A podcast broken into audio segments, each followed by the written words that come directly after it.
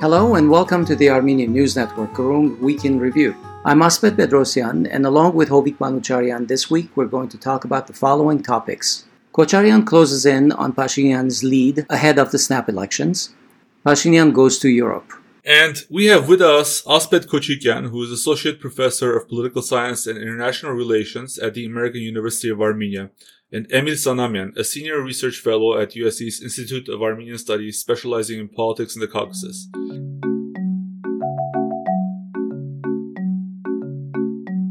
Hello and welcome everyone. Hi, Hi everyone. Hi Hovik. So we have uh, two topics, but uh, one of them is pretty expansive. I think we can talk for, for a long time about it. The regular update of the MPG polls is in. Uh, I guess they're gonna do one every week until the last day, uh, last week of the elections, which is June 18th. So we have two more weeks of polling left. This one shows some interesting findings in that Kocharyan is, uh, or the Hayastan Dashink to be precise, is continuing its upward bound trajectory in ratings. Uh, so uh, it went from 17.5% to 20.6%.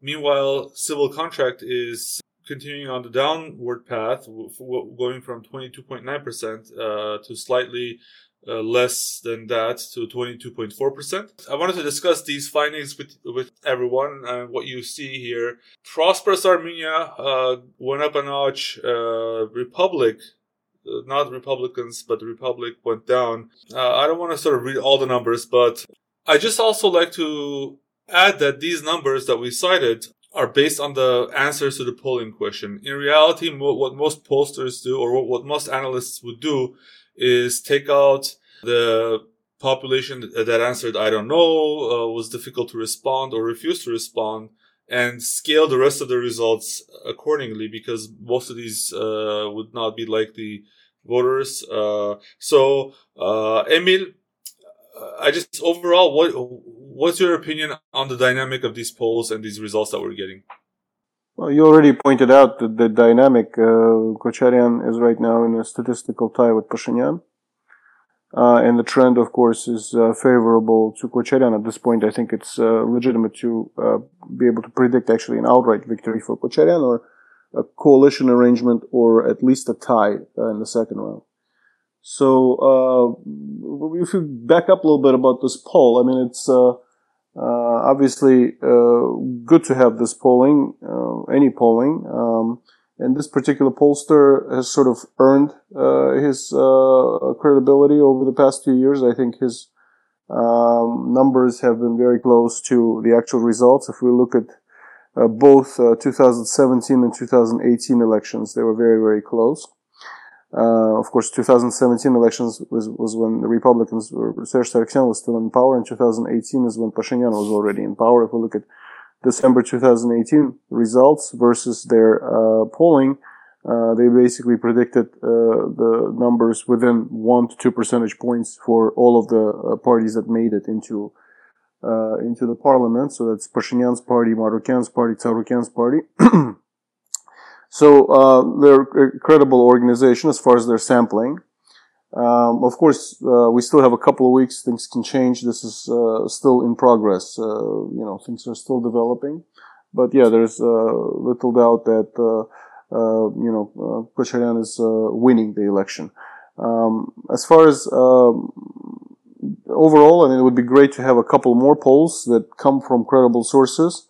Um, unfortunately, uh, we don't have another pollster that does this regularly and uh, uh, does this uh, publicly uh, to be able to, you know, cross-check results. Uh, there is the the International Republican Institute sanctioned or you know paid for poll, but they don't come out on time. Their, their latest poll came out a month, almost a month after it was conducted, and of course, it was already outdated by the time it came out.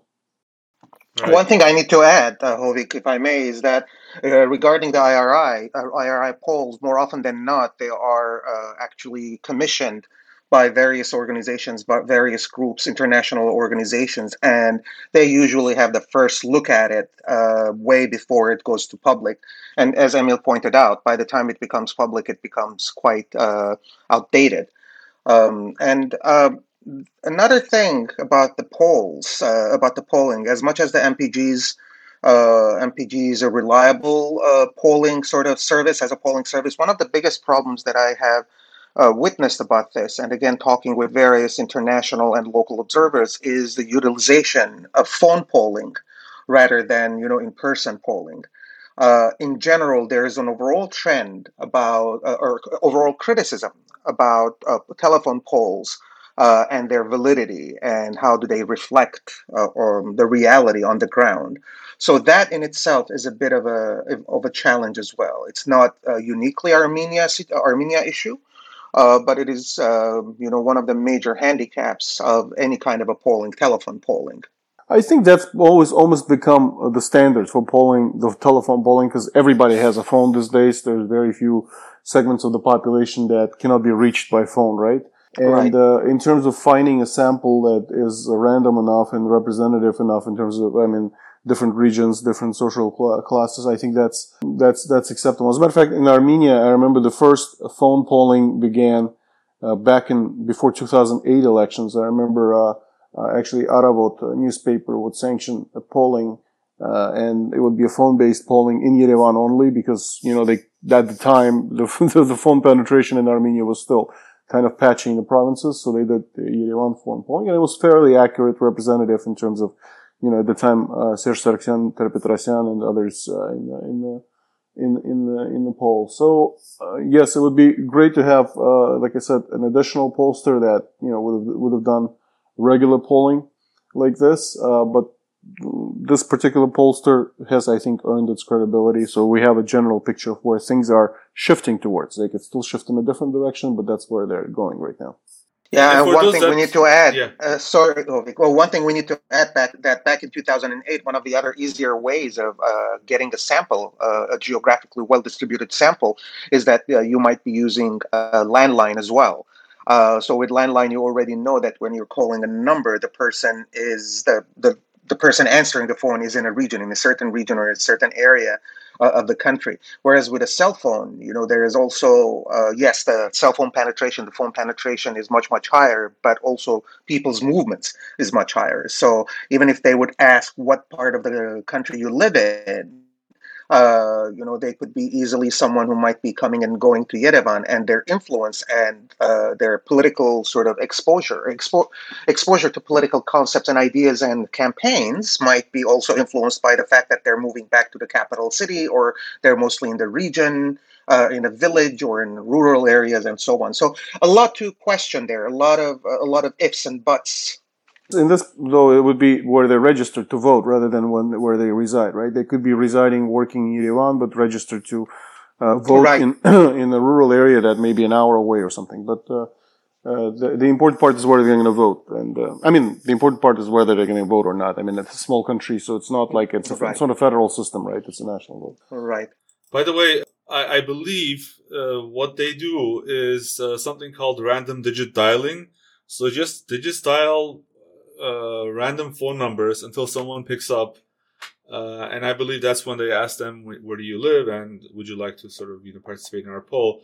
Uh, the response rate, it doesn't mention on this one, but uh, from the previous ones I've observed, it's about like 20 to 30%. And uh, remarkably, the response rate, from, uh, at least for the previous polls, has not changed. Well, that's another thing that I've seen frequently mentioned in polling as potential, uh, you know, caveat.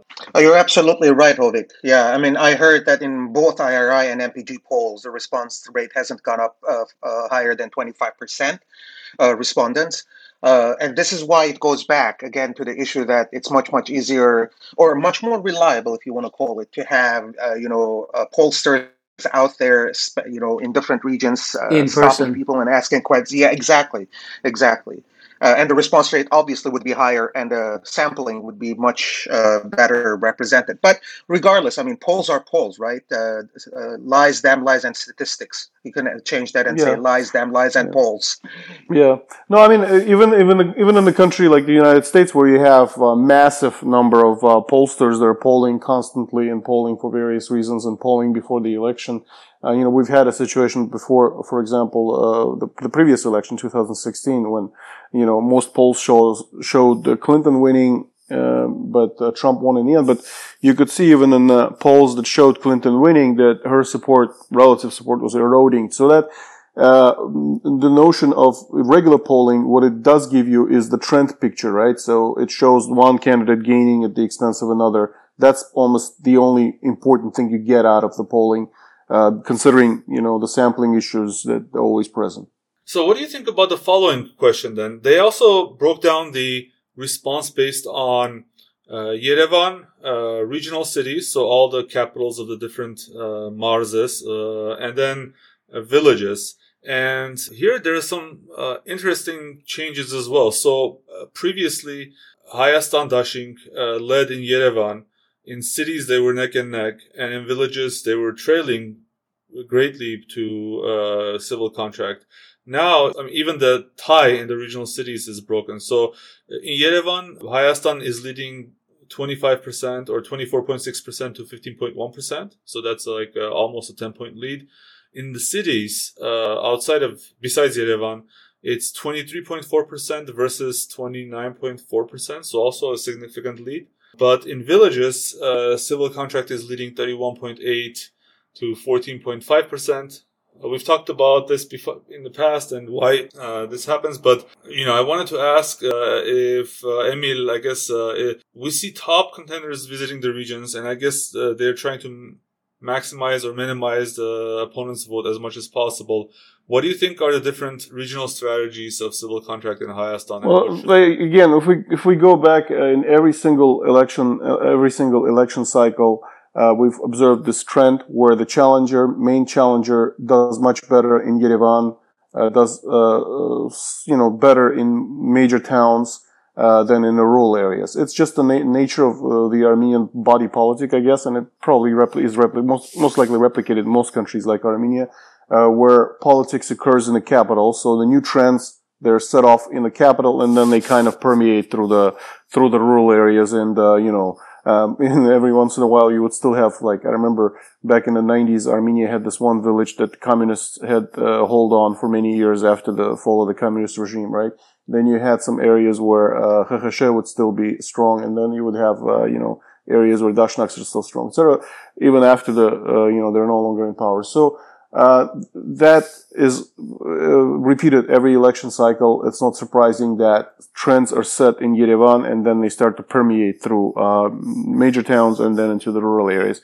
Rural areas, by their you know very nature, very you know closed uh, political systems. Right? You have one village leader and you have you know basically his uh, everybody else kind of relies on his uh, favoritism, right? In terms of providing, uh, I don't know, seeds or providing fertilizer or providing, uh, you know, equipment for agricultural work, etc. So, and also uh, media access. Very, yeah, and in terms of uh, what people have access to or choose to have access to, at this point, you can live in a village and have access to any kind of information, but but really, you still have kind of uh, very uh, uh, you know orderly kind of uh, situations in terms of you know people most people kind of tend to uh, delegate uh, decisions onto as far as who to support and to their kind of local senior person because the more rural you are the more isolated you are the more vulnerable your whole economic system is so people just don't want to risk it in terms of uh, you know who's who's the boss now. Yeah, that's fine. It, that's how that's how usually uh, hear from uh, from people in villages. Of course, there are many exceptions. Of course, there uh, not everybody is like that, but general picture is usually like that with whoever is in is in is in power versus whoever the challenger is. Is the internet available ubiquitously through the villages?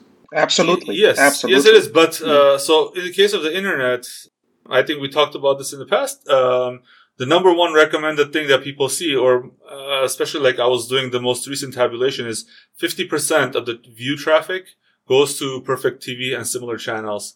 So if you talk about the internet, then pro-government, um, the, the pro-government voice, especially fake news, unfortunately, uh, wins. And then in the regions as well, the you know the the number one broadcaster, or the only broadcaster in most cases, is uh, Armenian Public TV, which is also controlled by the government. So that's what I meant by media access and pro-Pashinyan sort of messages uh, being predominant in the regions. Hovik, there's one thing here, but uh, also making the duality or highlighting the difference between Yerevan and uh, and uh, the villages uh, or, or, rural areas or urban versus rural areas is that uh, Yerevan itself, where almost half of the um, or more than half of the voters are are um, sort of registered, is also which district of Yerevan uh, are we getting? I, unfortunately, these polls do not break it down, and I, I think that makes a lot of difference uh, of the polling or the, the, the mood or the uh, sort of the uh, perceptions in Shengavit versus in I, Avan I or in Ajapnyak between Nubarashen. You know, that makes a lot of difference. It right. would be interesting to know uh, the yeah which districts uh, the votes came from.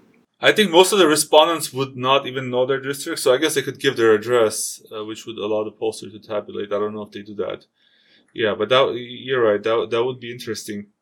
I talked about this uh, last time, and the intent to vote. I just want to quickly mention it. In general, like about fifty-five point three percent said they'll definitely participate. Uh, eleven point nine percent they'll likely participate, and then ten point six likely no, and uh, twenty point seven definitely no, and one point five refused uh, or said difficult to respond.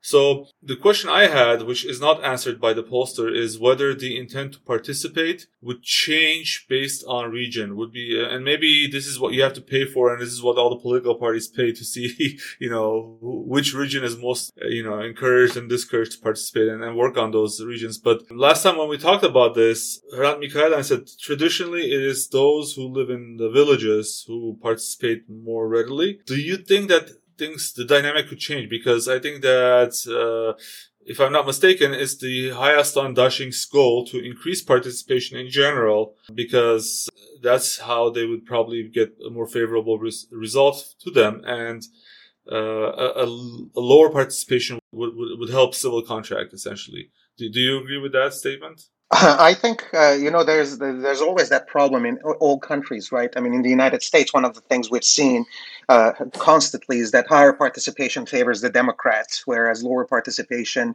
uh, favors uh, the Republicans. I think uh, the dynamic here in Armenia, to understand it, it hasn't consolidated uh, enough in the last two three years to know if usually a civil contract, let's say, has a has a solid number or a solid amount of supporters who would turn out regardless of what they do.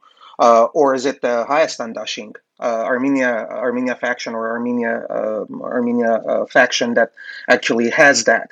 Um, I think you're right to some extent, but then um, I have witnessed this in the last um, at least couple of uh, couple of uh, weeks uh, when going from Yerevan to, to the various regions, especially to the north.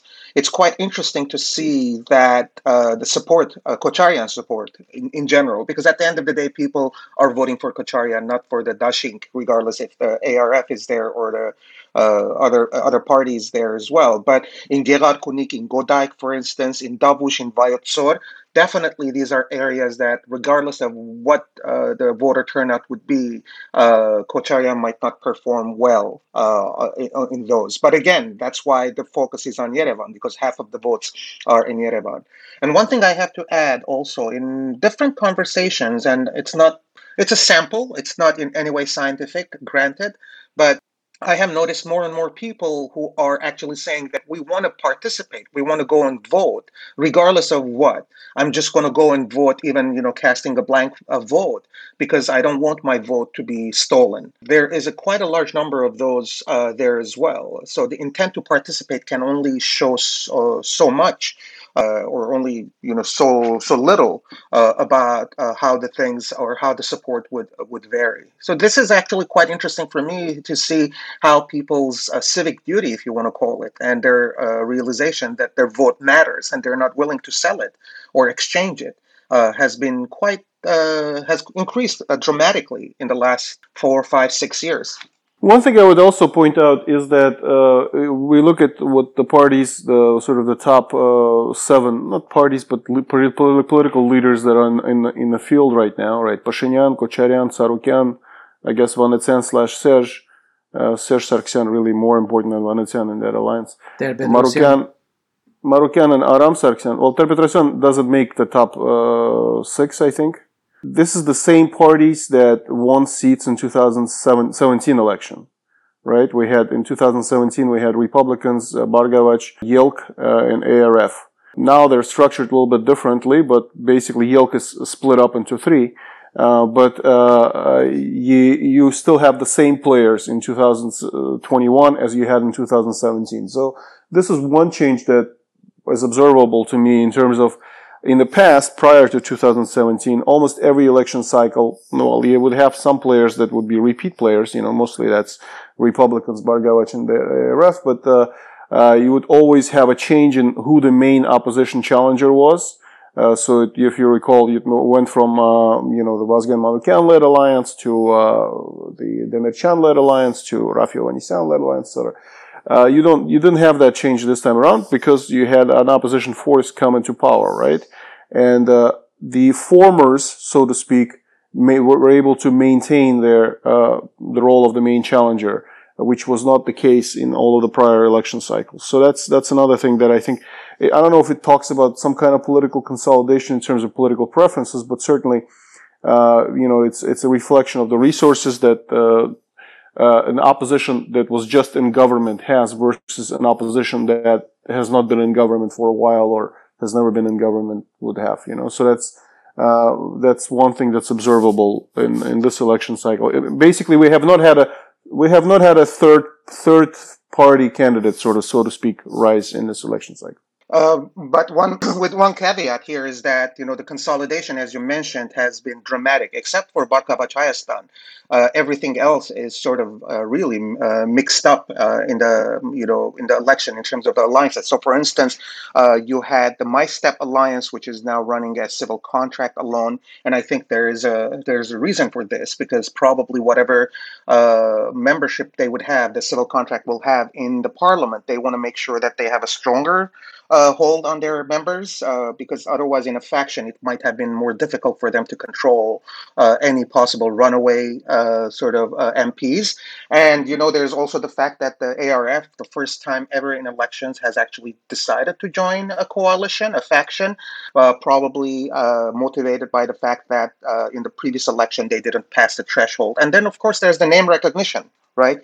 You know, you have uh, some of these alliances uh, for instance, with the uh, Badibunem uh, sort of a faction uh, or, or the electoral bloc, you have Vanetzian, but you do not have any of the major Republican Party uh, names uh, except for uh, Antranik, um, pardon, Daron Mar- Margarian uh, who actually is sort of not necessarily in the top uh, Republican Party uh, echelons. So uh, there are so many things to analyze there. For instance, my my analysis of this is that probably the Republican Party feels that they are not going to be able to make it, or they they have less chances of, of passing the threshold, and they don't want to burn their uh, you know the top leadership. That's why they actually let Vanetzian take the lead, and they have no uh, major names on the list uh, from the party itself. Um, their hope is that they might end up uh, making small kingmakers, not necessarily big kingmakers, unlike uh, Tsarukyan. So all of these are also factors in terms of uh, making this election a bit unpredictable. Mm-hmm. Right. Yeah, there's there's a bit of that. Asbed, what do you think about the trends in the polls that we mentioned earlier? For example, when these polls and the election season started about a couple of months ago, Civil contract was in the 37 to 40% range, and now it's down to 22. And just as dramatically, the Hayastan Dashink started barely clearing the thresholds, and now it's in the 20s. So, um, is it the last month of events happening in Armenia, or was, let's say, the original um, levels fictitious? No, I think the trends are definitely reflective of what has been happening in, on the border and in border infringements and uh, by Azerbaijan and issues related to border security. But I think more importantly, especially looking at the, the uh, surge of uh, Hayastan Dashink, is uh, the great PR machine that they have. I mean, they actually they started campaigning without campaigning uh, even before uh, the official time happened. Again, in my trips, in my drives uh, in, in Armenia, in the regions, I could uh, already see least three weeks ago about PR uh, billboards of Kocharian, and he was just quote unquote advertising his book, right? It's not campaign; it's advertising my, my book, and he right. had the chapters uh, of each, uh, the title of each chapter in his book as as taglines and so on. But also, I've been following the the PR sort of uh, component, especially of Hayastan Dashink. They do have I don't know who um, who's who's running the PR. I mean, I'm sure there's a professional uh, team, but the images that they are actually uh, projecting has a has a big impact on the trend. And it's omni-channel, right? It's everywhere. Uh, it's also I, someone told me that you know there there is no PR company in Armenia that could do this. So you know they're saying that you know th- there's an outside PR firm involved. But what what what does there what what is it they're doing that an Armenian company could not do? I don't understand. Well, the question is not what is it that that it's not what they're not doing. The question is that there are no well informed or the, the, scale. It's it's by itself. I mean, one of the things if you look at, for instance, one of the uh, billboards or one of the campaign pictures or photos that they have uh, is um, um, you know the three top uh, names on the uh, Hayastan Dashink uh, standing with white shirts and black uh, pants. You know that's actually it's one of the interesting things. You know, simple uh, and and eye catching, but then they're actually rolling their sleeves up. Um, so it has this element of you know thinking strategically. What would the image be for an average citizen when they see this? Um, again, I don't know it would make any significance if it's a local firm or an international firm, but uh, knowing and following what uh, Robert Kocharyan, the transformation of Robert Kocharyan in the last 20 years since he came to power in 98 uh, and the following two, three years, he hasn't been shy and he's willing to learn and he's willing to actually follow the instructions of the PR uh, sort of firms to the, for this. So I think that the trend is very much influenced by uh, the PR machine and on the contrary, the civil, uh, civil contract is relying on populism and basic, you know, just clips here and there without much of a, comparatively speaking, without much successful PR machine. But I'm not, by saying this, I'm not undermining at all the fact that the last month or so, uh, the border uh, issue and security issue is uh, one of the biggest uh, uh, sort of challenges that Kocharyan is better paused to or better poised to uh, to to tackle, at least in the minds of many people. Yeah. Yeah, there's no doubt that in terms of objective criteria, in terms of objective picture, I mean, this is just two different types of, uh, you know, worlds that are kind of colliding there. Uh, you know, Kocharian is the only leader of Armenia who actually uh, left uh, leadership of, of Armenia on his own will and managed to, you know, kind of find a place for himself, you know, as a board director of a major Russian inter slash international company, right? And so actually continue to kind of do things that are professional, you know, meeting with people regularly and uh, sort of having to put the suit on and uh, uh, sort of keep keep in shape, so to speak. Uh, all of the other former Armenian leaders, you know, they tend to, tend to either retire into kind of, uh, you know, into, uh, you know, non, into private life, right? Without any, doing anything, basically, that's publicly visible. So, and then we have, you know, Pashinyan, um, you know, a, a, complete failure of uh, everything you can fail at. And of course, uh, he still represents kind of uh, the uh, the the need uh, for this the failed part of Armenia, failed part of Armenian uh, public in terms of you know economic failure or lack of progress in terms of you know need poverty, come, come out of poverty, etc. His promise is still there that or at least some people still believe it, that if only he would just do a little bit more of squeezing of the reach, we would all become a little bit better off. So that, that promise is still there, but, uh, you know, of course, with all this else, everything else happening, of course, it's, uh, the credibility of it is shattered uh, considerably. Emil, I have a quick question here. Some of the parties or alliances like Badivunem are barely reaching the levels of the threshold to make it into parliament. Assuming that there's a risk and they won't make it, we already know some of the difference between the leaderships of these various alliances. But why, having said how much of a priority it is to take Pashinyan out for these alliances, why is it that they cannot come together to ensure uh, their goals? I'm sorry, I'm not sure I understood. Uh, who cannot come together? For example, uh, the, the Badivunem folks, right, and uh, the Hayastan Dashink folks. They're not terribly far apart ideologically, but there are differences between their leaderships. Why wouldn't they put those those differences aside and expand their alliance? I'm not privy to what the discussions were prior to decisions, whether you know they would set up their own list or uh, set up a block or whatever.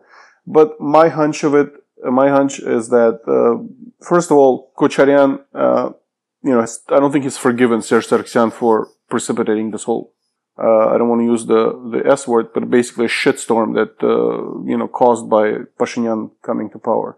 So I don't think he wanted to see either Serge or any of his people in his list or at least didn't want to, that wouldn't offer them positions high enough on the list. So they decided to, you know, just to, to go on their own, mm-hmm. um, mm-hmm. with this Vanetsyan. I mean, again, bringing Vanetsyan into this picture, you know, it's not like Vanetsyan had any kind of rating. I mean, it's just, it shows a kind of, you know, uh, lack of focus on part of Serge Sargsyan mm-hmm. Uh, in, in, this whole, in whole, this whole situation. Oh, Emil, one of the things that you mentioned about Vanetsyan and Pativ Unem and the Republican Party and their lack of and and uh, Kocharyan not forgiving uh, uh, uh, Sargsyan about this can also explain could could also explain why the top Republican Party leadership is not in uh, represented in the in Pativ Unem uh, faction. Uh, so it is, I think, uh, there is a lot of uh, components there. And let's not forget, even though there is not a single party except for civil contract that supports Pashinyan at this point, uh, eh, maybe there might be one or two smaller ones, but at the end of the day, egos I think there is a huge, huge component of egos and personalities. This is something yeah, that is very, very important to keep in mind. Uh, to uh, and Kocharyan is not someone who, who would let go, right? Yeah, one so, one of the one of the interviews I saw, I, I didn't actually watch the whole thing, but there was an interview that Ara Tadevosyan did uh, with Armen Gevorkyan, who I think Armen Gevorkyan has sort of always been the right hand man for Kocharyan and uh, sort of the, the person he trusts to deliver results and go and you know knock on the door and uh, right. you know my, my my very first impression of Armen Gevorkyan was uh, I think it was uh, mm, what was it uh, early 2000s or maybe late 90s when I came to Armenia and and he was running around the airport trying to uh, make sure that uh, you know the customs or other employees of the airport don't rip off passengers on arriving from abroad. Armen Gevorkyan was delegated from, he was an aide to Kocharyan at the time, he was delegated to uh, the airport uh, to make sure, you know, this place looks, looks a little civilized, more civilized than it was at the time. Are you talking about the Media Max interview? Yeah, going back to the Media Max interview, what uh, Armen Gevorkyan said there is that uh, uh, difference between Serge Sargsyan and Robert Kocharyan uh, he said that uh, Kocharyan is much more of a macro manager and uh, Serge Sargsyan is a micro manager, kind of basically, you know, getting into details of everything. And uh, what is, uh, you know, is also kind of uh, apparent uh, here is that uh, Kocharyan is, you know, ready to the, the you know to to accept that some things he doesn't understand very well. For example, how to run a how to run an election campaign and would delegate it to somebody like Armen Gevorkyan or people that Armen, he would trust Armen Gevorkyan to select to uh, deliver uh, things that he cannot deliver himself, you know, like a nice picture, I don't know, uh, uh some kind of, uh, you know, commercial, uh, political commercial. And yeah, and a contrast that to uh, Serge Sargsyan's imagery that I still remember for 2008 elections, just the most ridiculous photos that you can come up with that were the main sort of on his, on his website yeah, different, different, uh, again, different, uh, you know, level of sophistication there. I, I remember seeing just one picture, and I'll I think we should move on. But uh, the Republicans published one picture when they were like strategizing over the campaign, and it was all the top brass. It was Vanetsyan, Serge Sargsyan, uh, Ashotyan, and so forth. I, I didn't see a similar picture from Robert Kocharyan, but I would think that if there was one, it would be like one or two people from the party and like 10 different consultants. So, you know, may, maybe I'm projecting here, but so quickly, uh, Asbed, there are 26 parties or alliances running. Uh, that's mm-hmm. a staggering number considering that each one of those has to pay 10 million AMD dram deposit. Uh, how do you explain the unprecedented number of parties in these elections? Well, um, unprecedented since 2003 parliamentary elections, where there were about 23, 24 parties. I think uh, there are a couple of factors here, Hovik. Uh, first of all, uh, probably this is going to be the most competitive election ever in Armenia because Pashinyan is weak. Um, after the defeat, after the humiliating defeat, and his inability to, uh, you know, manage the country afterwards or even before. So now you see that a lot of people, a lot of different political parties are seeing an opportunity that they might get into the into the parliament. So that's one. The other thing um, I think is that a lot of people, at least again, I might be projecting, as you did, Hovik, probably, is that you know, uh, I don't think that the current government, this is also the first time that the current government, the incumbent government, doesn't have absolute control over administrative uh, resources to utilize. They do have some administrative resources, Pashinyan and so on, but it is not an absolute control like you would have seen under Serge Sarkisyan or Robert Kocharyan or in the last, uh, you know, uh, 25 years or so. So um, I think all of this has encouraged a lot of uh, different political parties to throw their hat into the ring and and participate don't forget that a lot of political parties were actually formed also. It's not just about parties participating in the elections, but also a lot of new political uh, forces and a lot of new political parties uh, having uh, been created in the last, um, you know, uh, four, five, six months as a reaction to the defeat, uh, as a reaction to the war. So the political life uh, or the political landscape in Armenia, I say, hasn't been this revamped for a long time. Uh, and also, everyone thinks that they have a fighting chance uh, to get in. Of course, uh, with Kocharyan's uh, PR machine, but also his message reaching people, that is changing uh, fast but um, I would explain. I would think that these are the two major reasons: the lack of uh, administrative resources by the ruling party, as well as the uh, overall um, sort of uh, lack of or overall increase in political interest, uh, the need to do something. Now, if you were to look at at least 12, you know, uh, 15 of those parties, they're just, they don't know what they're doing. They're just running.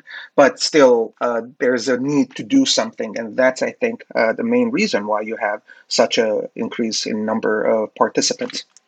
So I just wanted to come back up to the 50,000 foot level uh, on the polls and take stock of some of the basic facts, okay?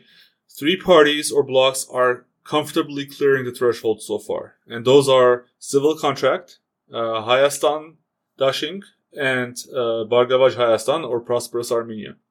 Now, Pativ Unem, uh, in, w- in which uh, which uh, um, which the Republican Party is participating in, and Bright Armenia are not too far from the threshold. So uh, the threshold from Pativ Unem being 7% uh, and Bright Armenia being 5% respectively.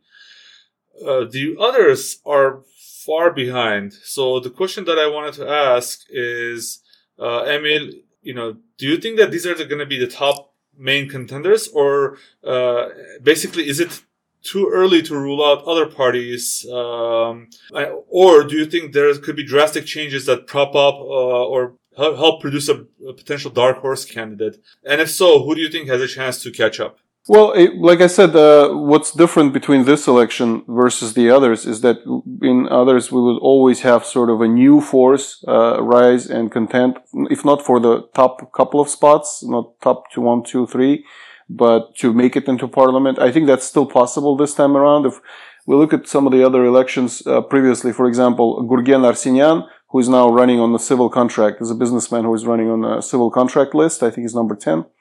Uh, Gurgen Arsenyan managed to buy off just enough votes back in, I think it was 1999 election and also 2003 parliamentary election. You know, he made a, just like a businessman calculation. How many votes do you need to get to that 5% threshold?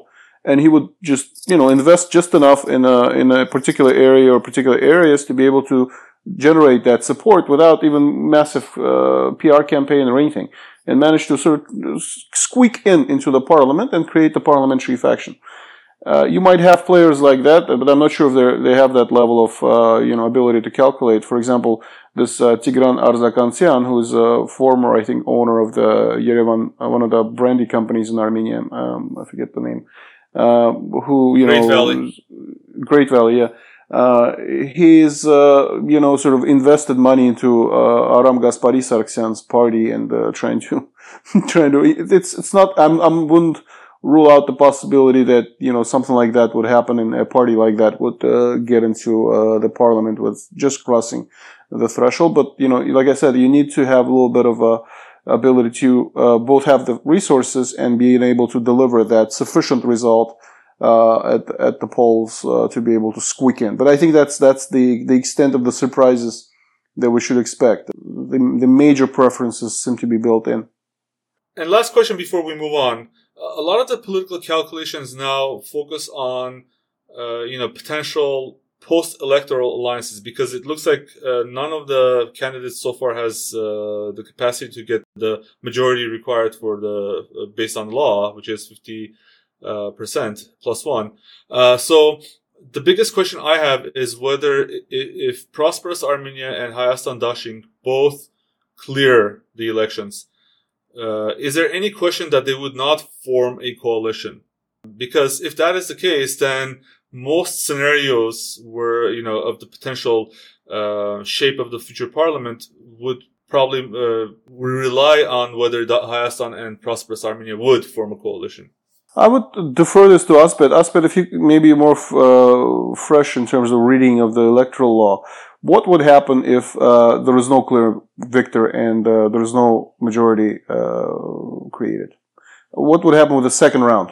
Well, uh, before you get to the second round, there there, there are six days in, in which uh, during which they can make a coalition. Now, based on Hovik's question, if prosperous Armenia decides to throw its weight and be kingmaker, Tsarukyan decides to, to be kingmaker with uh, for either one, but I doubt that he will do it with civil contract. Then you know there there is no need for a second round. Again, it all depends on the number of other parties there. Now if none of those happens in six uh, within six days, new elections would uh, would take place. I think by mid July, mid to late July.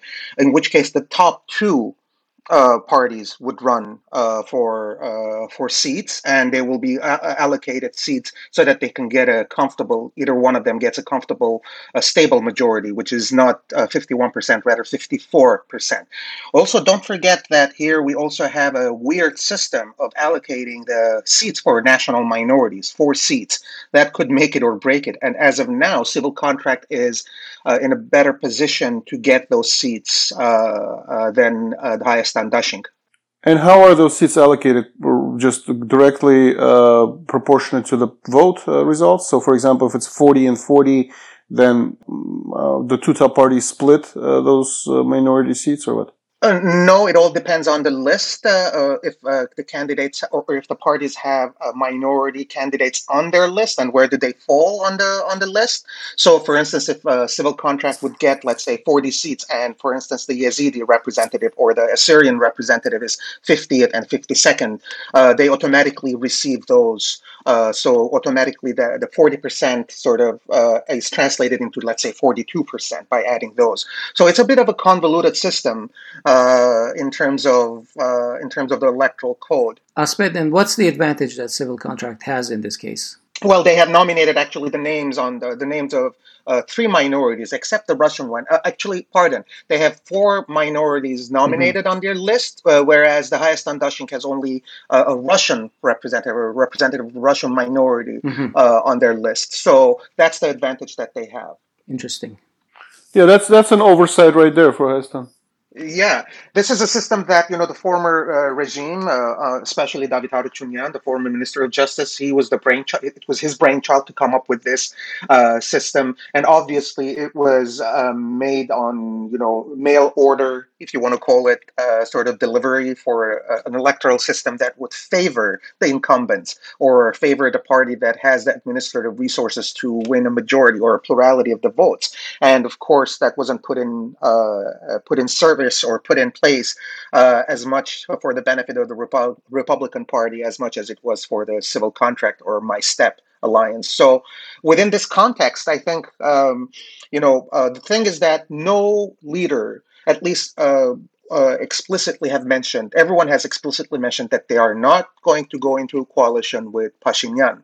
So Pashinyan's only chance now or two chances, two options, either to win outright in the first round and have enough comfortable uh, comfortable majority, or go into the second, or, or, hope that in the first round there aren't enough coalition partners against him.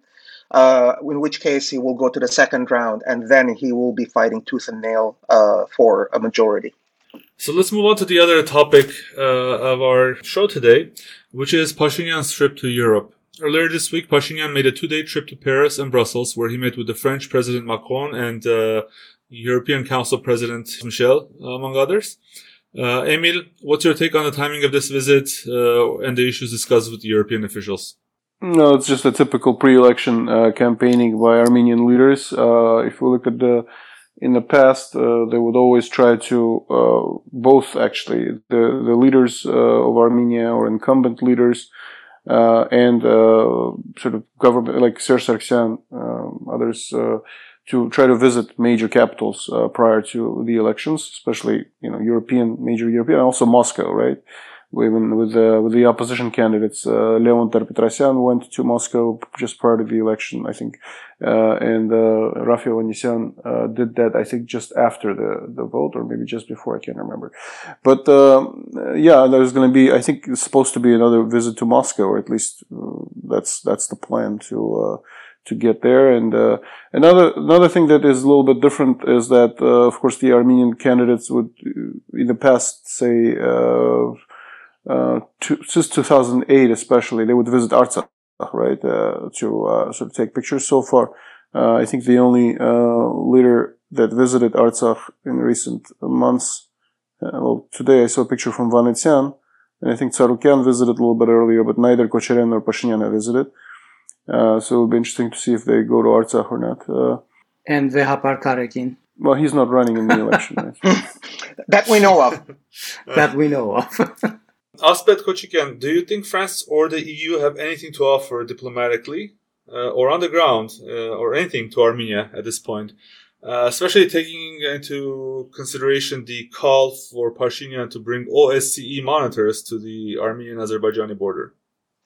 Yeah, well, uh, the short answer is no. Uh, although, with, in, a, in, a, meeting with the French Senate President Gérard Larcher, uh, afterwards, uh, Larcher actually uh, called for more OSCE involvement and called the usual jazz with territorial integrity of Armenia, return of POWs, cultural protection of cultural sites, and so on.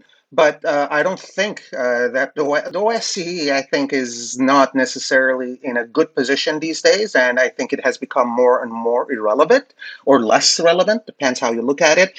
But uh, Pashinyan's visit, I mean, uh, the meeting with Macron, the meeting with uh, the president, uh, the president of Senate, meeting with the mayor of Paris and inviting her to come to Yerevan and so on, are sort of, mm, you know, I think, as, as Emil mentioned, these are like PR uh, components uh, to boost his support, especially those who are uh, those among his supporters who are not necessarily pro-Russian.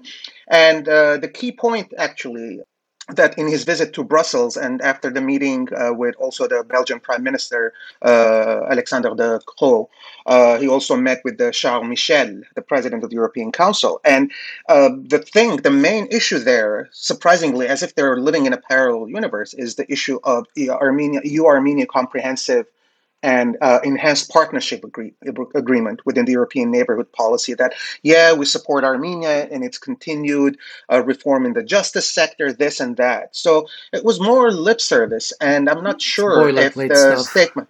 Yeah, and I'm not sure if the statements that they're making, uh, all these leaders, uh, is something that uh, supports Pashinyan. I mean, obviously, you can put always put a twist on it uh, and present right. it that oh, Europe is going to come to save us and so on. But uh, the European politicians, uh, or usually diplomats and world leaders, when it comes to these issues, they explicitly try to stay away from endorsing one candidate over the other. Of course, Trump broke that mold in the past but you know he was an anomaly. But uh, they're quite careful. They're quite careful not to in any way support one candidate over the other, and they're remaining within the larger parameters of, uh, you know, judicial reforms, governance, this and that. And within that context, uh, they're going to be willing to work with whoever is going to come next. And you know, their concern is not to anger any side, so that not to push, if in the event of Kocharyan winning, not to push him more into the Russian fold, rather, you know, to keep uh, doors uh, open and communication open with uh, future cooperation I would point out that the Russians' position has also been very similar in the sense that they don't want to get involved into, you know, picking f- favorites in terms of uh, who's going to win the election. Like they, uh, it's clear that Putin has right. made clear that, you know, it's his body, his yeah, yeah. Uh, oh, body is Kocharyan. Pashinyan is not his body. But uh, right. but he's not he's not overstepping that line where he's playing Kocharyan support openly supporting Kocharyan in this election, or you know like like uh, Lavrov visiting. There is no meeting with uh, Kocharyan. There is no call with Kocharyan. Mm-hmm. Kocharyan is doing is proving that he has support domestically uh, to Putin as well, because I think that was a that was a question for Putin. Does Kocharyan have mm-hmm. domestic support? Mm-hmm. And he's proving that right now. So that, that, that's that's that's that's very important aspect of this. Mm-hmm. Um, so um, Russia has signaled that basically whoever comes on board the agreement is the agreement. It has to be fulfilled. right. I was going to say that. I was going to say that. I mean, Putin's non-involvement, quote unquote, is that he knows that whoever's going to be coming in, you know, he's going to have some some kind of a control or some kind of a, a working, very close working relationship with them. I mean, if it's Pashinyan, it's going to be more in terms of having him from his polls. If it's Kocharyan, he's like the trusted ally or the trusted sort of uh, protege, if you want to call it. No, no, not not protege, not protege. That's uh, the Kocharian is not Putin's protege. Uh, you know, that's that's very clear. History uh, is there to uh, you know to be consulted. Uh, became president of Armenia before Putin was in the picture as a national figure in, in Russia. So well, I'm, I'm uh, talking about the current circumstances. I mean, I mean even in the, current, circumstances, circumstances, even in the current circumstances, yeah, Putin, yes, of course, made clear his position uh, that he thought it was wrong to jail Kocharyan, but he didn't uh, go out of his way to free Kocharyan, right? He offered sort of to Kocharyan to come to Russia to avoid jail, but, you know, Kocharyan preferred to stay in jail rather than go to Russia. So that, you know, signifies uh, a different sort of relationship there. But, uh, um, anyway, uh, what I would point out also is that if Kocharyan wins this election, Armenia will catch up with Georgia in terms of uh, having an, an, a, a, sitting government, not not re-elected, right? Because Saakashvili lost his election to Ivanishvili um, after also after losing the war in uh, 2008.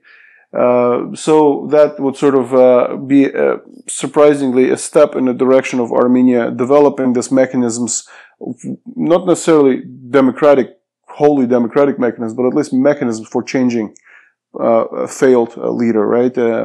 And not just uh, the way it happened in 2018, but also through election uh, as now.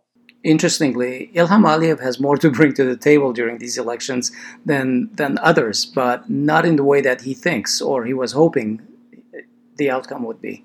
I don't know what he's hoping for. I mean, he's got so much uh, that he didn't deserve, uh, you know. Right, but I think that his preference is generally to have a very weak Pashinyan back uh, re-elected, but everything he's done has strengthened Kocharyan's hand. I think it's not about just weak Pashinyan, just Pashinyan. I think at this point would be good because by default he's weak. yeah, yeah. I mean, uh, from yeah, from Aliyev's perspective, uh, uh, you know, the, the, the, they are, you know, they're they're, they're in Shushi. You know, that's like uh, I don't think you ever imagined that. Right absolutely. I have to mention here that you know earlier when we were talking about elections, but more uh, more uh, also related to this is that I can't help but uh, sort of a quote, uh, allegedly uh, a quote by Vyacheslav Molotov, the former uh, Soviet foreign minister. If I'm not mistaken, in 1950s at a conference, he said the trouble with free election is that you never know who's going to how they're going to turn out. So I think the Russians have let the elections run take their course in Armenia without interference. They don't need to uh, because at the end of the day, whatever their elections are uh, going to yield, they know that they are going to re- uh, remain or retain uh, their dominant role in Armenian politics, either through Karabakh, uh, their presence in uh, Nagorno-Karabakh, or in terms of close ties with Armenian leadership. Yeah, and you have to you have to look at some of the other uh, like most of the Russian allied states, of course, don't really have competitive elections. You know, Belarus or I don't know Central Asian states. But if you look at Abkhazia and uh, even South Ossetia, uh, which are of course quasi states, but they are Russian allies in a sense, uh, Russian dependencies. Um, they are uh, known to have uh, fairly boisterous and you know unpredictable elections. Um, and uh, we've had a couple of cases already where you know you would be some clashes after the elections, and the Russians would try to mediate and try to settle things, and the things would get settled eventually. But basically, uh, that may be a reflection of how Russia uh, deals with uh, allies that do have some um, you know, uh, uh, lack of uh, monolithic politics, like one, one, one leader states. Uh, so that's and of, of course Kyrgyzstan is another example uh, mm-hmm. that uh, you know that that that, that sort of challenges that overall one one man rule situation. Interesting. There's so much more we can talk about, but we'll have to leave it here. Thank you, everyone. Thank you. Thank you. Thank you, gentlemen. That concludes our program for this Week in Review episode. We hope it has helped your understanding of some of the issues from the previous week. We look forward to your feedback and your suggestions for issues to cover in greater depth. Contact us on our website at groong.org or on our Facebook page ANN-Groong or in our Facebook group Groong-Armenian News Network. Special thanks to Laura Osborne for providing the music for our podcast. On behalf of everyone in this episode, we wish you a good week. Don't forget to subscribe to our channels, like our pages, and follow us on social media. Thanks for listening, and we'll talk to you next week.